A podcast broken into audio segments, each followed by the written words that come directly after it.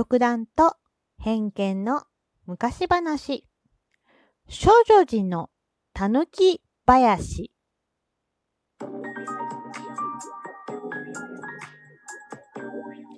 どうも、ひよりです。いかがお過ごしですか？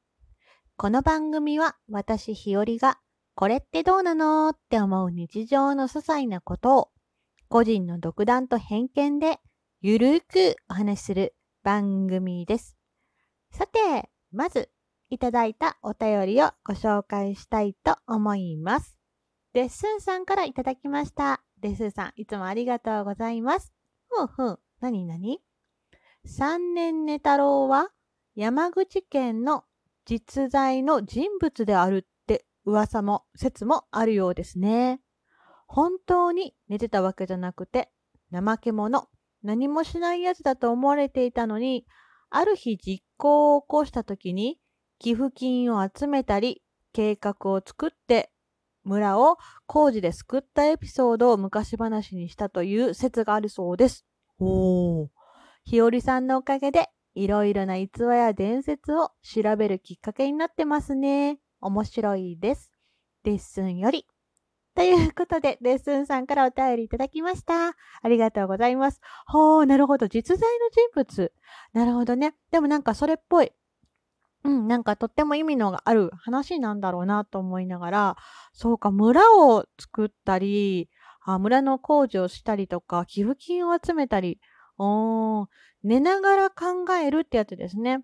一休さんのあの、コンコンコンってなんだろう。えっ、と、つばをつけて頭をくるくるバースじゃないけども、寝太郎さんは、サネ寝太郎さんは寝ながらいろんなことを考える人って感じなのかな？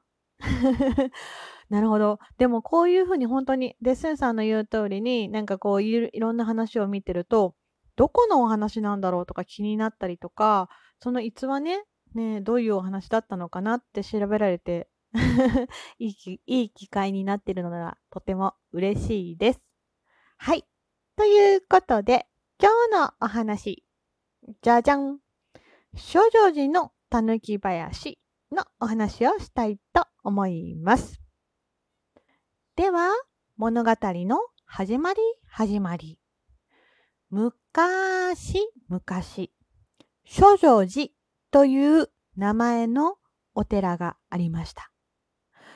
このお寺の周りには山が多くって、タヌキがいっぱい集まってくることで有名でした。その諸女寺のお寺にタヌキたちは夜な夜なやってきて、お腹を叩いたり、踊ったり、暴れ回ったりしていました。ポンポンポン、ポンポンポン、ポンポンポコン、ポポンポポン。ってな感じで、タヌキたちが想像しいおかげで、このお寺に住み着く和尚さんはずっといないままでした。なので、お寺は荒れ放題です。そんなある日、立派な和尚さんが、このポンポンなるタヌキのね、諸女寺のお寺を話を聞いて、えー訪れることにしました。よろしい。わしが何とかしてやろう。ってなことで意気込んで、諸女寺のお寺に来た立派な和尚さんたちです。その新しい和尚さんたちにね、興味津々の狸たちも集まってきます。そして狸たちはもちろん得意の化けるという技があるので、妖怪に化けたりして和尚さんを怖がらせて、あっという間に追い出してしまいました。さてさて、その次に諸女寺にやってきたのは、とても強く大きい体の和尚さんでした。その和尚さんは狸たちを何度も投げ飛ばしたりして力自慢で勝とうとしました。しかし、その和尚さんが夜寝ている時に狸たちは枕元に立ち妖怪に化けたりして和尚さんを驚かせました。寝ている和尚さんはもう怖くなって怖くなって一睡も眠れるまま、眠れないままお寺、諸女寺を後にしたのでした。さてさてさて、最後にやってきたのは、あまり見た目の良くないボサボサの格好をした立派とも言えるか言えないか、ちょっと見たところわからないそんな和尚さんがやってきました。この和尚さん、どうやらとても変わり者のようです。まずお寺に入ると、和尚さんにタヌキが駆け寄りました。すると和尚さんは、かわいいなあどうじゃこれを食べ？と団子を分けてあげました。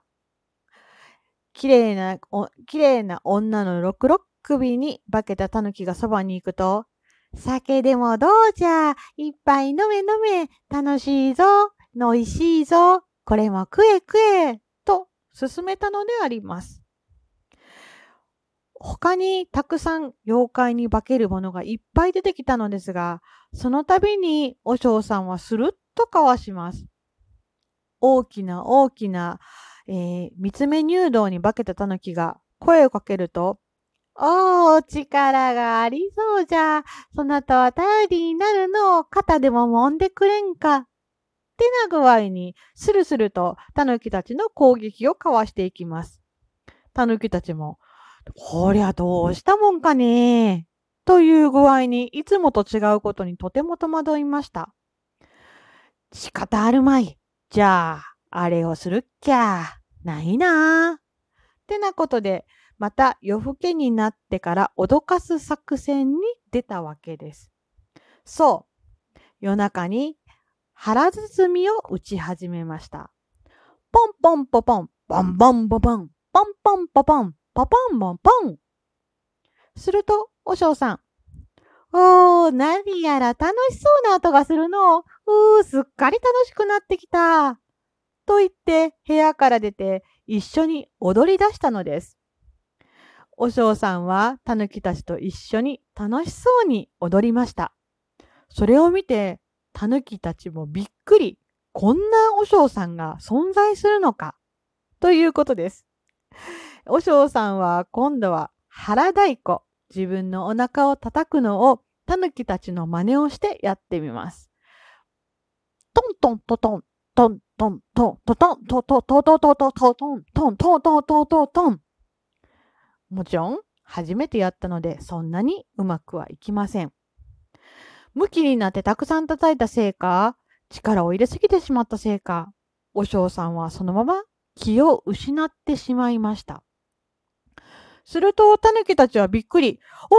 おお、お嬢が倒れたぞ。誰か運んでやれ。布団をかけてやれ。おお、大変だ。大丈夫か？ってな具合で、お嬢さんを逆に心配し始めたのです。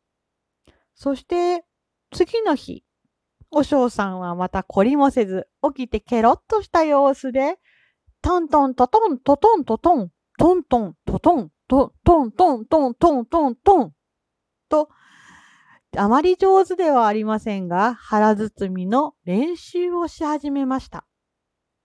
そして夜になると、タヌキたちと一緒に腹包みを打ち出します。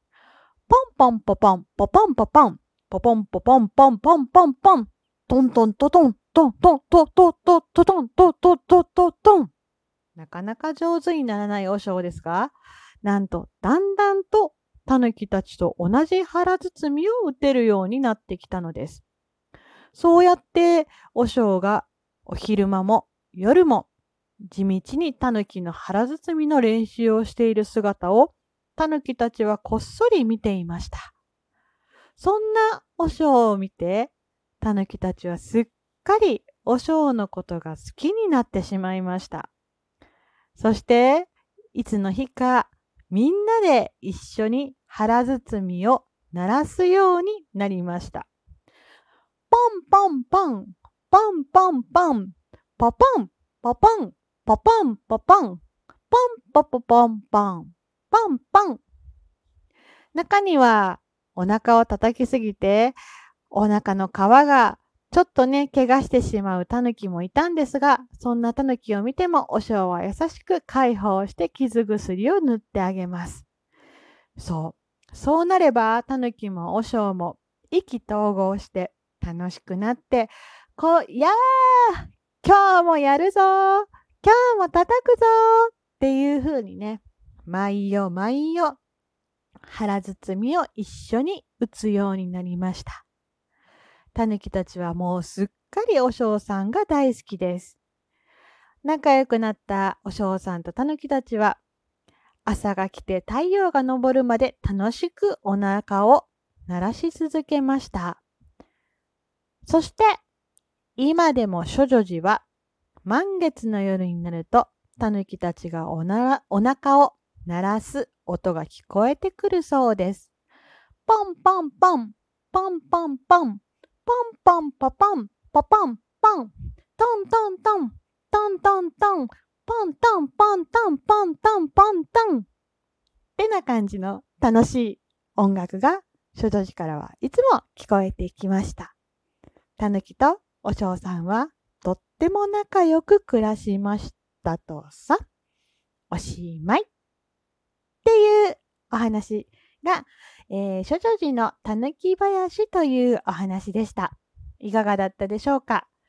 最後にね、お嬢さん、お嬢さんは3人やってきて、最初のお嬢さんは化かされて怖くなり、2人目のお嬢さんは力自慢で戦ったけど、タヌキに脅かされて帰ってしまい、3人目のお嬢さんはタヌキとすっかり仲良くなって一緒にお寺に住んだというお話です。もしかしたらタヌキさんたちは悪気があったのではなく、ただ一緒に楽しく過ごせるお嬢さんを迎え入れただけだったかもしれませんね。はい。ってなことで今日のお話はここまでです。最後までお聴きいただいてありがとうございました。ではまた明日の配信でお会いしましょう。ではではでは、また。じゃあね。ひよりでした。